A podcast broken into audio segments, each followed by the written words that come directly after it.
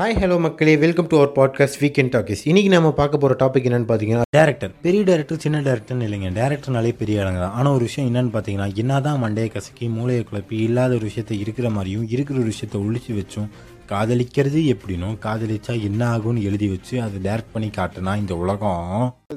Very worst காண்டாயிட்டேன். எப்போ தான் தேட்டரை விட்டு வெளியே வரமோ இருந்துச்சு அந்த மாதிரி இருந்துச்சு கடுப்பாயிடுச்சு. வெக்கப்பட்ட அப்படியா இப்படி ஒரு படத்தை எடுத்துக்கிட்டு அவங்களே வெக்கமில்லாமல் சுற்றிட்டு இருக்காங்க. இன்னும் பாரு ரெண்டு ஒரு நாளில் சக்ஸஸ் மீட்லாம் நடத்துவாங்க. இப்படி தான் ஒரு பத்து நாளைக்கு முந்தி கூட ஒரு மொக்க படத்துக்கு சக்ஸஸ் மீட் நடந்தாங்க. சரி அது கூட பரவாயில்ல. கதை மட்டும் எழுதுறது இந்த டேரக்டரோட வேலையா?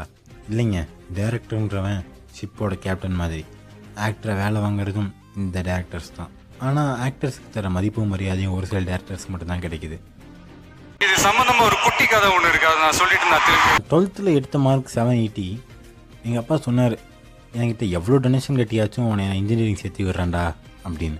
நமக்கு தான் படிப்பே வரலையே.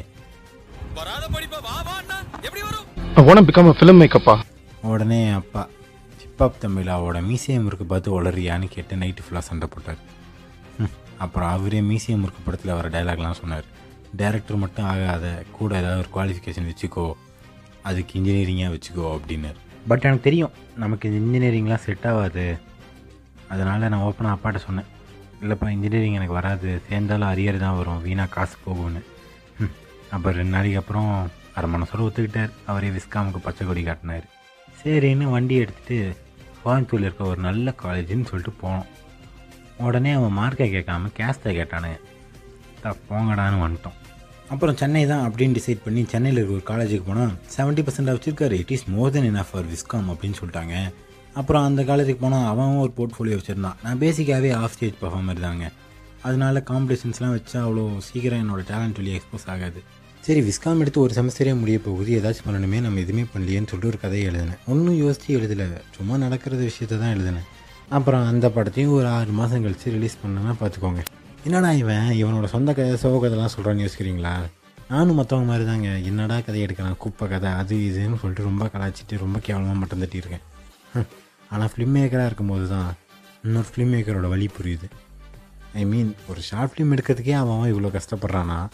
இந்த ஷார்ட் ஃபிலிம்லாம் தாண்டி போய் ஒருத்தன் ஃபியூச்சர் ஃபிலிம் எடுக்கிறானா? அவன் எவ்வளோ கஷ்டப்பட்டிருப்பான்? எவ்வளோ கஷ்டப்பட்டுட்டு இருப்பான். அதுவும் அவன் கொஞ்சம் ஃபேமஸான இடத்துக்கு போயிட்டானா? அதை மெயின்டைன் பண்ணுறதுக்கு ரொம்ப ரொம்ப ரொம்ப ரொம்ப பாடுபடணுங்க.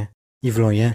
மணிரத்னத்துக்கு அப்புறம் கௌதம் வாசுதேவ் மேனன் அப்படின்ற ஒரு மனுஷன் இல்லைனா லவ்வை எவ்வளோ அழகாக வேணாலும் ப்ரப்போஸ் பண்ணலாம் அப்படின்னு நமக்கு தெரிஞ்சிருக்குமா?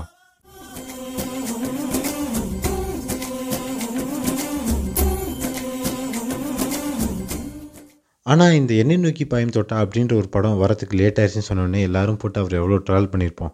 ஏன்? அந்த படம் ரிலீஸ் ஆகாமல் இருந்தது காரணம் ஃபினான்ஷியல் ப்ராப்ளம்ஸ் தானே? நீ காசு கொடுத்து ஹெல்ப் பண்ணியிருக்கலாம்ல. ஒருத்தனை மட்டம் தட்டுறப்பையும் கேவலமாக பேசுகிறப்பையும் யூஸ் பண்ணுற மூளையை ஒருத்தனை பாராட்டுறப்பையும் யூஸ் பண்ணிங்கன்னு வைங்களேன் அவன் எவ்வளோ கஷ்டப்பட்டிருப்பான்றது உங்களுக்கே தெரிய வரும். ஸோ மக்களே இன்றைக்கி நான் ரொம்ப பிளேடு போட்டேன்னு நினைக்கிறேன். பட் ஒரே ஒரு விஷயம் மட்டும் சொல்ல நினைக்கிறேன். Trolling a film is easy but making a film is not so அப்படின்ற ஒரு தத்துவத்தை சொல்லி இந்த பாட்காஸ்ட்டை நான் முடிச்சுக்கிறேன். மீண்டும் அடுத்த வாரம் வேறொரு டாப்பிக்கோட உங்களை வந்து சந்திக்கிறேன். Until then bye from weekend talkies